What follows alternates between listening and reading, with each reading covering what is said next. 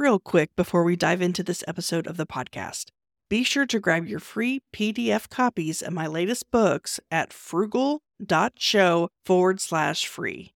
Now on to the show. If you haven't already, be sure to grab your free copy of my first two books, Frugalpreneur and Authorpreneur, by going to thesarahstjohn.com forward slash free. That's T-H-E-S-A-R-A-H-S-T-J-O-H-N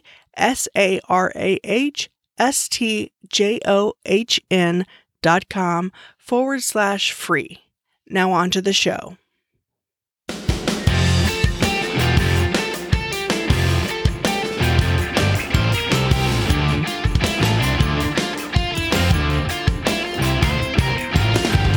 Welcome to the Frugalpreneur Podcast. I am your host, Sarah Saint John, and my guest today is an award-nominated New York Times and U S Today best-selling author. In addition, she is a podcaster and an award-winning creative entrepreneur. Her site, the creative penn dot com, has been voted in the top one hundred sites for writers by Writer's Digest. Welcome to the show, Joanna Penn. Oh, thanks for having me, Sarah. It's great to be here. I'm so excited to have you because I listen to your podcast and your blog, and I have all of your books on self-publishing. I love your books on self-publishing so much that there are times where I'm tempted to actually read your fiction stuff. I'm not a big fiction reader, but your thrillers under J F. Penn, the covers, like with their their titles, look intriguing. So I might I might branch out at some point. Oh, great. Well, my evil marketing plan is clearly working. Well, can you kind of go over your history and how you got started in self-publishing for those who aren't familiar with you? Yeah, sure. So uh, I'm sure like many listeners, I, I come from a corporate background. I used to implement accounts payable systems into companies. So I worked for mining companies and, you know, sort of electric companies. And, so, you know, my job was not exactly creative, but it was pretty well paid. So, you know, you get to that point in your life and you have your house and your mortgage and you maybe have some investments and you're like, wow, is this all there is?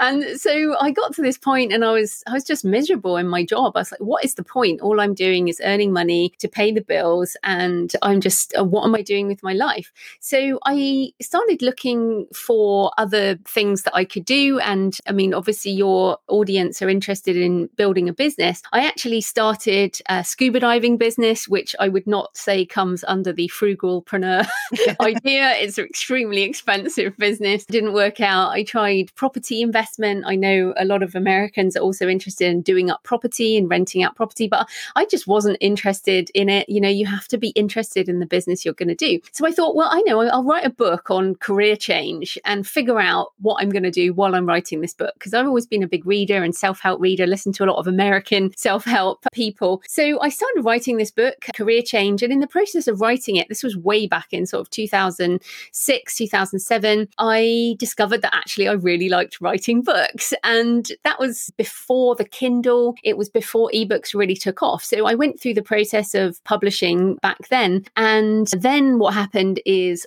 the whole ebook sort of revolution happened. And I was living in Australia at the time, sort of discovered how to publish on the Kindle. And two thousand eight, I started my blog. two thousand nine, I started my podcast. So I've been podcasting like a decade now. And then, you know, I, I just got into writing. twenty eleven, I started writing fiction. And twenty, uh, twenty eleven, I also left my job.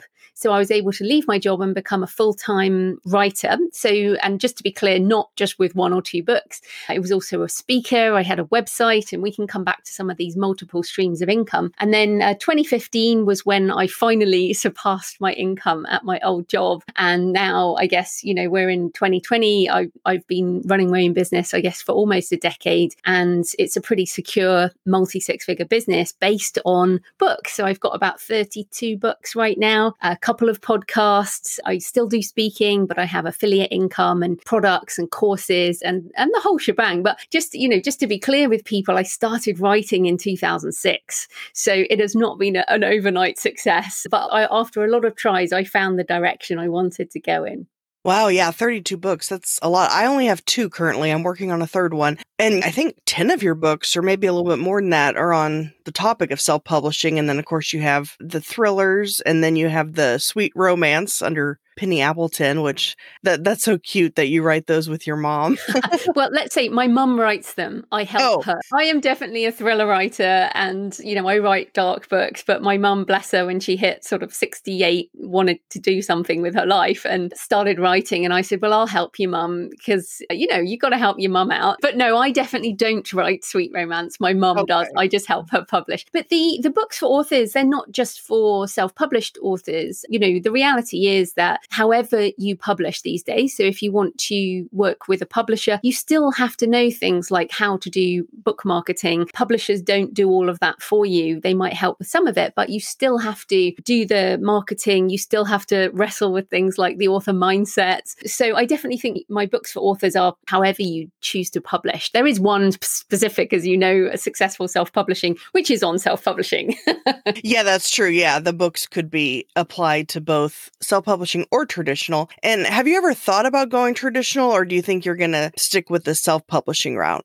Well, and again, just to be clear, the word self-publishing, I find a bit of a misnomer. I run my own independent publishing house. So, you know, I have freelancers, freelance editors, cover designers. I work with, you know, I work with some book marketing people, and I run a, a business. And so in that way, it's quite different to someone who might just, you know, do a book for their kids or something like that, or, you know, put their diaries into a book form. So I think there is a, a specific spectrum of self-publishing. You can do it as a business, as I do, or you can just do it for the creative fun of it, which is absolutely valid as well. But I always is intended to make it a business. So as for whether I would go with a publisher, I have done foreign rights deals. So I've had German deals, South Korean, some other places, France. I've got some other things in the works. And absolutely, I, oh, I've also done audiobook deals. So I'm very interested in working with entrepreneurial publishers around things. It's just been that in terms of the financials and also the marketing possibilities, doing it myself and has always been the best in terms of control and revenue. Because when you are an independent author, you can make sort of seventy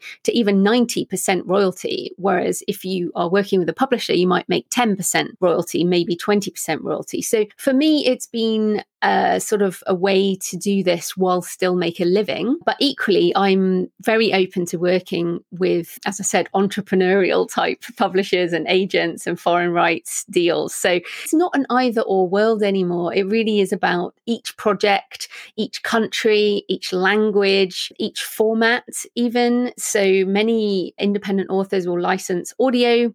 For example, most people will license foreign rights because it is the most effective way to do it. So yeah, it's not really an either or anymore. It's definitely, um, you can, it's an and uh, sort of way.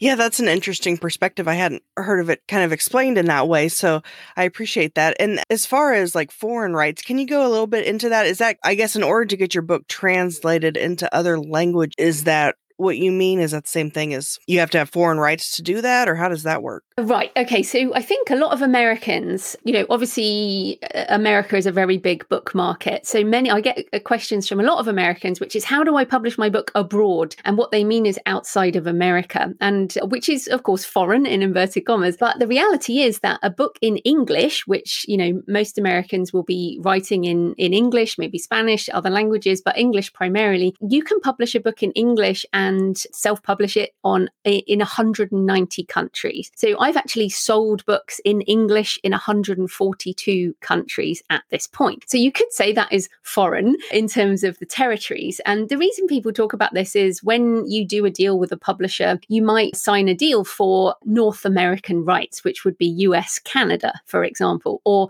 U K Commonwealth, which doesn't include North America. So that's the way traditional publishing has always done it. They've done these territorial rights. So if people listening, if you have been traditionally published, have a look at your contract and it will have different territories on. It might say World English, but hopefully it won't. So let's assume you're going to publish in English as an independent author. You can upload onto platforms like Amazon K D P for the Kindle and print books through Amazon, Kobo, Apple Books. These are international platforms.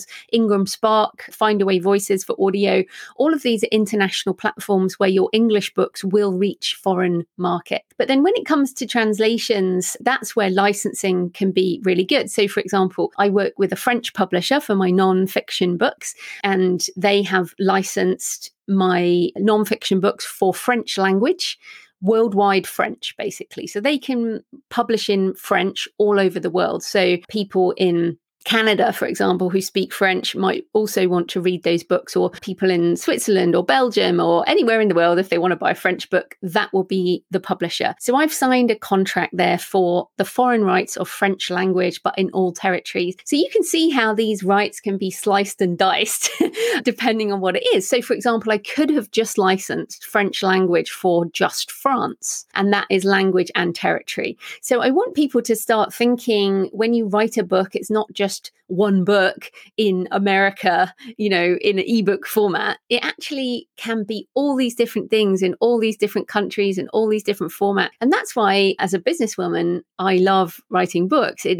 really is truly multiple streams of income, and the revenue just kind of comes in from all these places every month and all these territories. And it's fascinating how people find the books all over the world. So with the translation service, how would you go about doing that? Right. So when I'm talking about licensing, you're not doing the translation. That is, you license the rights, you give them the English manuscript, and they do the translation, they do the publishing, they do the marketing. So that is a true licensing deal. If you want to do translation, then you're going to have to work with translators and translation editors, and then you're going to have to manage the marketing as well. So this can be quite complicated, and I would suggest that this is only done if you, A, maybe you're bilingual. So maybe people listening, if you're, you know, maybe you're Spanish speaking, a lot of people in America speak Spanish as well. That is one way. I mean, you can you maybe even translate yourself and then work with an editor to make sure your language is good. Or if you get it translated, you can actually check it yourself, because this is the big deal, right? If you get something translated into another language and you can't read it, it's very weird. You don't know the quality until you publish it, and then people slam it because it's so bad. But if you want to do translation, then it really is a case of, do you have a market that exists already? So what I found, I do have some independently published nonfiction books in German, because I saw that my English books were selling in Germany. And I thought, well, if they're selling in English in Germany, they're probably going to sell in German in Germany, Austria, et cetera. So I did actually work with a AI translation service called DeepL, D E E P L dot com, which is very good, particularly for German and particularly for non-fiction, which is less of an art than fiction in terms of language. And then I worked with an editor in German. And then I also worked with ten proofreaders, so ten readers from my audience who went through and picked up things as well. So it wasn't just a case of give it to an A I and publish it. Uh, I definitely wouldn't recommend that. But I worked with editors and beta readers, and those are now live on Amazon. So if people are interested, you can actually find translators at a service called Reedsy. And I do have a link, thecreativepenn.com forward slash Reedsy, R E E D S Y. And they have translators there who are vetted. And this is a really big deal too. There are so many freelancers out there, and you really want to work with people who have a proven track record. So hopefully that will help anyone considering it. Yeah, I love Reedsy. The tool that I mainly use is where it formats your book, and then you can get it in P D F form or Mobi. I interviewed the the guy over there, Ricardo, I think is. Yeah, name? Ricardo. Yeah, uh-huh. He's great. Yeah, they have book cover designers and editors. And yeah, I mean, this is the reality of the situation as an independent author now. It's a, it's a mature market. You know, when I started ten years ago, it was very hard to find people to work with. But now a lot of the people we work with have been laid off by traditional publishing or still work with traditional publishing as freelancers. So we're getting top quality editors, cover designers, translators. You know, these are the best people that we can work with now. You do need a budget. Obviously, I realize you're the frugalpreneur, but if you want a quality product in book format, you are going to have to invest in things like editing and cover design. Yeah, and you had mentioned A I. I'm curious to know more about that. I think that's one of your interests or focus right now. What do you see as the future of A I when it comes to publishing or even podcasting or anything?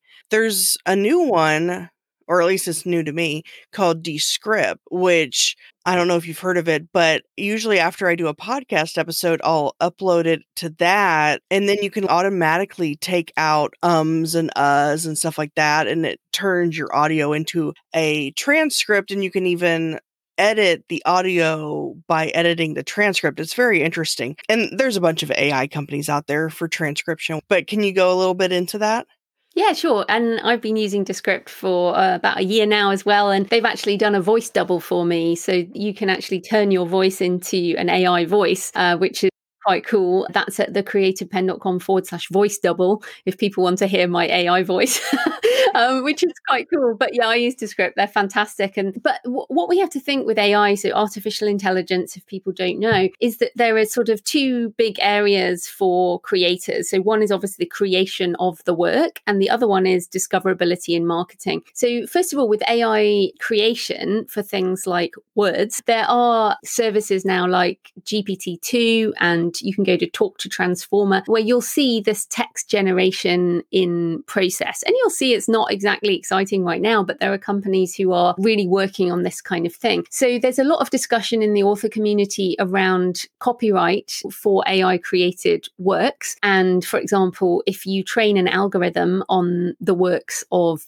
Stephen King, should Stephen King get some benefit from that, or should Stephen King's publisher get that? Or, you know, if if you if you Sarah decide you want to write a book and you like my books and you have bought copies of my books, you know, if you read all of that into an A I and then it spits out words in a different order, do I get any money from that? So this is a huge discussion right now around copyright and A I, and whether, I mean, it's already being used in journalism. There's a lot of um, nonfiction journalism that is already using A I generating text. And will this move into sort of book writing? And you've got to assume that it will in the next, let's say, at least five to ten years. I mean, I'm mid forties. I fully expect this to be happening within the next five to ten years. So what does that mean for us as creators? Well, what it means is it's not going to stop us creating. What it means is hopefully there will be more tools. So you said Descript there, which is useful. Things, formatting tools like Vellum, or like you mentioned, Reedsy's formatting tool. We all use tools. You and I are speaking uh, using our computers across a free internet platform across the world. I mean, this is a tool we're using in our business. So I think there's a lot of interesting tools coming with A I. As I mentioned, the translation engine, that's really interesting. But then the question becomes, well, maybe it can help us with things like discovery. So Amazon advertising, for example, now you can advertise your book using Amazon ads, and you can just do them entirely auto-generated. So even a year ago, you had to sort of manually pick the things you want to target, and you still can manually pick things, but actually their algorithm does a pretty good job of recommending things automatically. So I don't want people to get freaked out by, by the idea of A I and authors and writing and what we do online. It's really to think about, okay, so what tools do I already use in my creative life, and how could they potentially be augmented by A I? And then also, what are the benefits I could get from A I tools in discoverability, like marketing or translation? So I'm very positive about the future of using A I as a tool. And one thing I would say to people is it's very important that we continue to build personal brands that people are interested in following. And I think it's going to be a bit like, you know, people like shopping at local stores because they w- want to support the people. And it will be a bit like that. It will be, yeah, sure, you can buy a thriller generated by an A I. It's probably very good. But this one's written by J F Penn, and she's a human. Uh, so, you know, maybe they'll check out my book because I'm a human in the future, and because they're interested in, in how my brain works as opposed to how an algorithm works. So yeah, positive times and exciting times for sure. And what is your opinion on creating an audiobook with A I? Like, you have the book in an ebook or a print version, and then you use an A I service to create audio out of it and then sell the audiobook. What is your opinion on that? Because I think that's becoming more popular, but I I mean, at the moment, it's not allowed by most of the services because, that, well, Audible, for example, are protecting their own stable of creators. They don't actually allow books narrated by an A I, but other services do. And certainly as podcasts, you can listen to a lot of podcasts now that are audiobooks narrated by A I. This is why I I got a voice double because I want to play with the idea of, I don't, you know, it's a lot of work to record an audiobook. If I can just get a voice done for my voice and use that to create audio, that would be fantastic. Uh, so yes, this is coming. This is already happening. A company called Deep Zen dot i o this year at London Book Fair in March twenty twenty actually announced with a press release, if I didn't go ahead because of the pandemic, but the announcement was still made that they have their first audiobooks by A I in stores like Apple Audiobooks and Findaway Voices and, and stuff like that. So I see this as definitely coming, but what I see is that it will be very similar to the way we buy books. So I le- I read a lot of ebooks, but I also buy beautiful hardback editions with extra special covers and photos, et cetera. I also buy digital audiobooks. And so the question is, will there be multiple versions of audiobooks? So, for example, I could pay, let's say I pay, you know, one audio credit or twenty bucks for a full length audiobook that is narrated by a human. And then maybe I can get four audiobooks for that same credit price narrated by A I. Now, they are not as full of emotion, for example, but I'm still happy with the deal. So it's almost like they are less valued in a way, but many people just want the information. I also think this will expand the possibilities. So, for example, I listen to a lot of nonfiction in the business niche, and it's mostly narrated by American men. And I'm like, I don't want to listen to another American man read another business book. I would really like to listen to, let's say, a British woman read this instead. And what I think is we're going to be in a position, in the same way you can change the G P S or you can change the voice of Siri or Alexa, you'll be able to change the voice that narrates your audiobook uh, as a customer. And I think that will result in more sales of audiobooks because customers will have preferred voices and they will be like, yeah, I want that, but I want it with this voice. So A I is going to enable that type of flexibility. So again, yes, there will be changes in this industry, but I believe it will drive more sales as opposed to diminishing what there is. That's interesting that you mentioned about how the possibility of changing voices like gender or whether it's an American voice, British voice, whatever. That would be really interesting. So you had mentioned Descript and how you can create a like a voice double basically. And I had signed up for that or put in my information as as I'm interested, but I haven't heard anything back. I guess it's kind of in beta right now or something where they're only taking... Yeah, sure. it's in it's in beta. And uh, yeah, I mean, I've been quite vocal about A I and voice and uh, for a while. So, I mean, obviously, they they can't work with everyone at the moment. But they're, so you see, I mean, even today as we're recording this, they sent out another email with more opportunities uh, with Descript. So I would say that what you have to remember with audiobooks is I feel like it's sort of twenty eleven.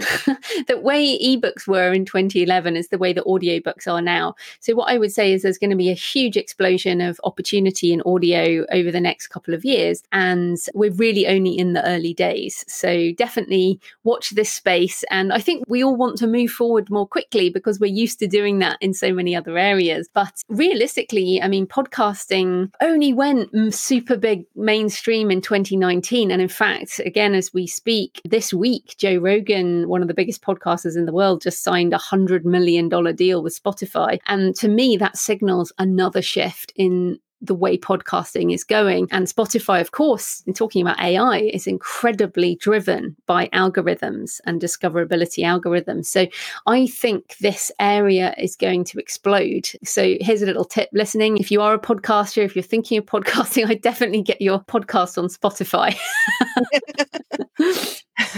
But we won't get one hundred million for it. That's that's the trouble. Yeah, I heard about that. And it's interesting because it splits people down the side. It's like a lot of podcasters are upset about it because it's exclusivity. And this community has been built on openness. You know, again, I've had a podcast since two thousand nine. There was nothing like this back then. It was everything was open. You put stuff out there. And I agree. I have been very against exclusivity. Amazon's done the same. Audible's done the same with publishing. You publish exclusively with us if you choose this this option and you get all of these benefits. But what's interesting with this deal, I think, is, I mean, I'm sure you or I would not turn down a, even a fraction of that money. I mean, I've been I've been openly podcasting for over a decade, but I would be taking the money, you know, if I was Joe as well. And I think it's a very interesting time where these are the types of figures that are normally paid to T V shows, and they're being paid to a podcaster. So I really see this as a, the direction that audio is going in is extremely exciting, and we should all be excited about audio. Right. Yeah. And I just started podcasting last year, but even in the year or so that I've been doing it, it, it you're right. It does seem like it's exploding. It's like podcasting has existed for over a decade, maybe even close to fifteen years, but it's just now really exploding. It almost seems like businesses are going to need to start having, it's almost like a, you know what websites were? It's yes. like now you have to have a podcast, you know? Exactly. And it's because I think if you're not on some kind of audio, so, you know, people listening, you don't have to have your own show, but if you want to do marketing in this sort of day and age, you need to get yourself on other podcasts. You need to be a guest on niche podcasts if you want to market your business. So, for example, I started blogging back in two thousand eight and I don't blog anymore. I podcast every week and I create a you know, my show notes are a very extensive blog post, but my content is primarily audio first. And in fact, even when people say, can you can you do an interview for my blog? I say, no, I do podcast interviews. So when you emailed, I was like, yeah, great, because this is my marketing. But if you had said, oh, can I interview you by text? I'll send you some questions. I would have said no, because I think this is the most effective use of time now in terms of marketing is audio first. And I know some people might be freaked out out by that.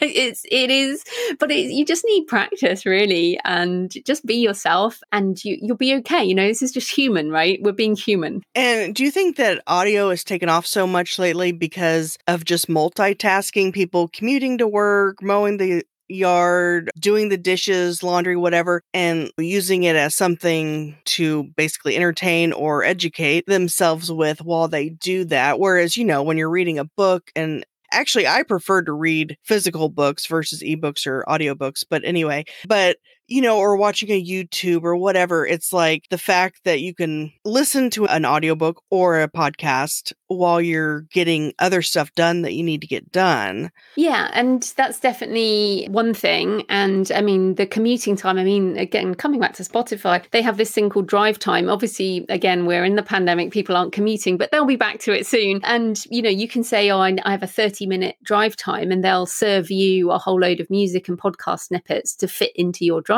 time, which is just incredible. And that, uh, that was certainly released in Germany. I'm not sure if it's in the U S yet, but stuff like that. But also, I'd say, for example, you said that you don't listen, you don't read fiction. Well, what's really interesting with audiobooks is you can listen to a story as part of relaxation. So I'm actually listening to The Stand at the moment by Stephen King, which is like forty hours. And it's, it's I've read it a number of times in other editions, but this is, you know, a sort of incredibly long story. But also, uh, I'd also recommend World War Z or World War Z, as you say in America, by Max Brooks on audio. Again, it's a zombie book, but it It is so much more than that. And if you listen to a story, it's it's like an ancient thing. We've always listened to stories by the campfire, or, you know, our mum or a dad told us stories when we were little kids. So listening to audio fiction, and there's also audio dramas now. So it's a bit like just being in the story. So I actually think there there are a lot more people trying fiction because of audio than make time for it right now. So you'd be a good example. So I, I'm going to challenge you to maybe try listening to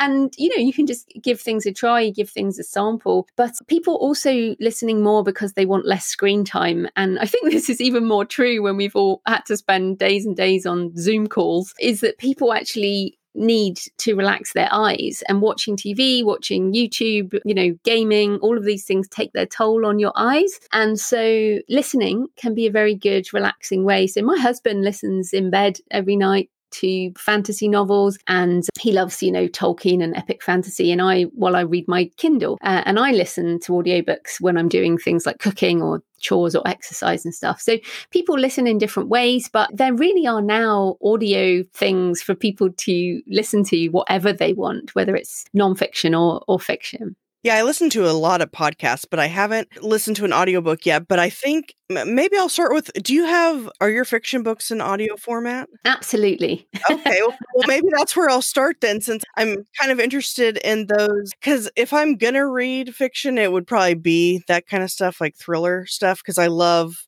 horror and suspense and thriller shows and movies. So um, ah, fantastic. Well, yes, check out J F. Penn on uh, whichever your app is. But of course, there are lots there, and, and you can get lots for free as well. So yeah, definitely check some of those out. But I think it's about podcast listeners are something like fifty percent more likely, or more than that, very likely to move into audio. So for example, if I listen to an interview with someone on a podcast, I am far more likely to go and check out whether they have an audiobook on the same topic. So, for example, we mentioned the Successful Author Mindset earlier. That is a- available as an audiobook, or Successful Self-Publishing is available as an audiobook. So it, it, it's a natural move for people to go from podcast to audiobook to go deeper into a topic. Um, so I urge people, if you're a creator, obviously if you're building a business and you write a book, I would definitely urge you to create audiobook versions. So Sarah, have you created audiobook versions of your existing books? So that was actually my next and probably final question or topic is about that. I've thought about doing audiobooks and I kind of started, but then, and my books are small. They're like ten thousand words. So they're quick reads, like an hour at most. But I only got through like a chapter or two and I was like, ugh, just recording that longer reading. And then, re- so then I started thinking about hiring someone to do it. Or, but then I was like, oh, if I can do that voice double thing or. Okay, I, I'm just going to say, hold up. I mean, you clearly work hard. You're a hard worker. It will take you to do your your finished audiobook for ten thousand words will probably be about an hour and a half. So, it, yeah, it's going to take you, let's say, a day to knuckle down and do the work.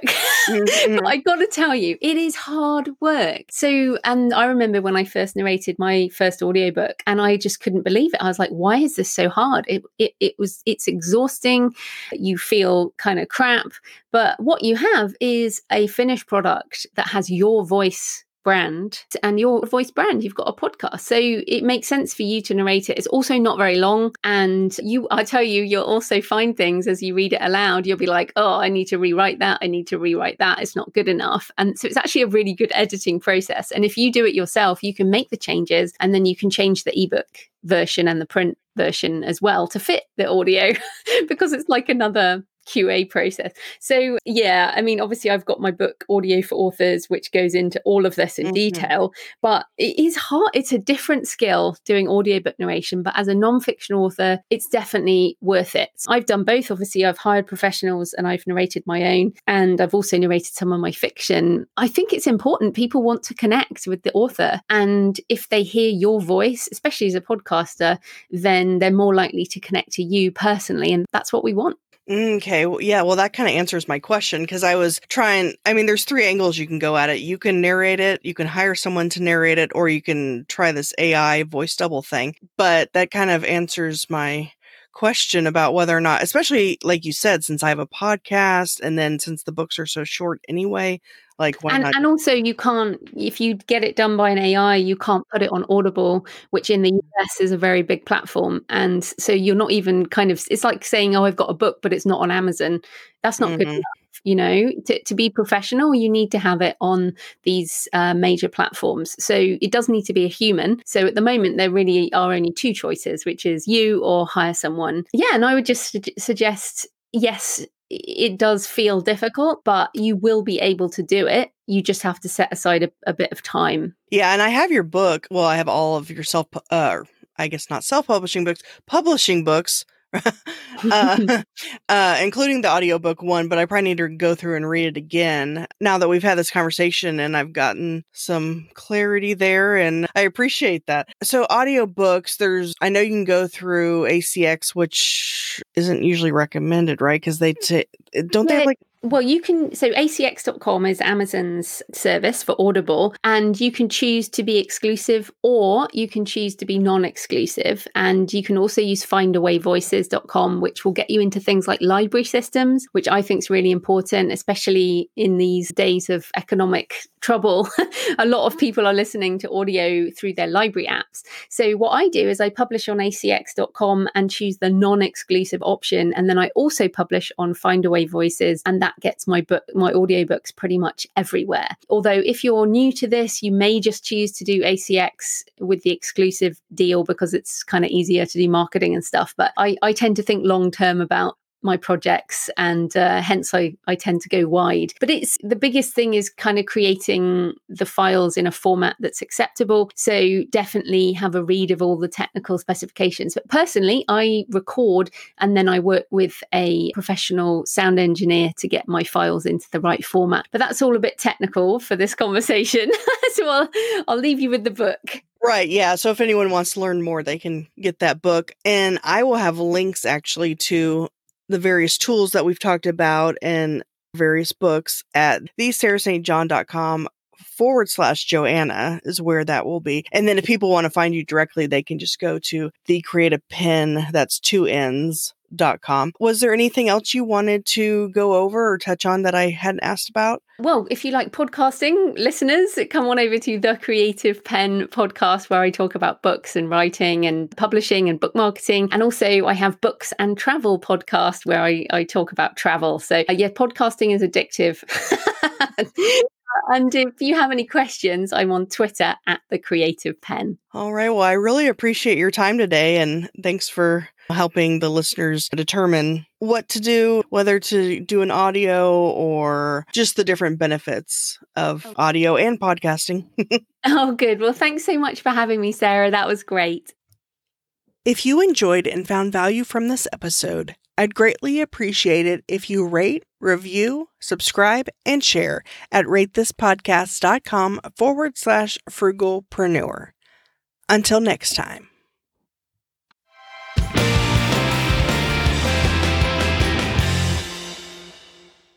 Are you a frugalpreneur looking to connect with like-minded individuals? Join our community on Slack, connect with fellow listeners, share your thoughts on episodes, engage in meaningful discussions, including money-saving tips and entrepreneurial insights, and help shape the future of the Frugalpreneur podcast. Plus, you can submit your questions in written or audio form to be featured on the show. Let's build a supportive space together. Join us now at frugal.show forward slash slack. See you on the inside.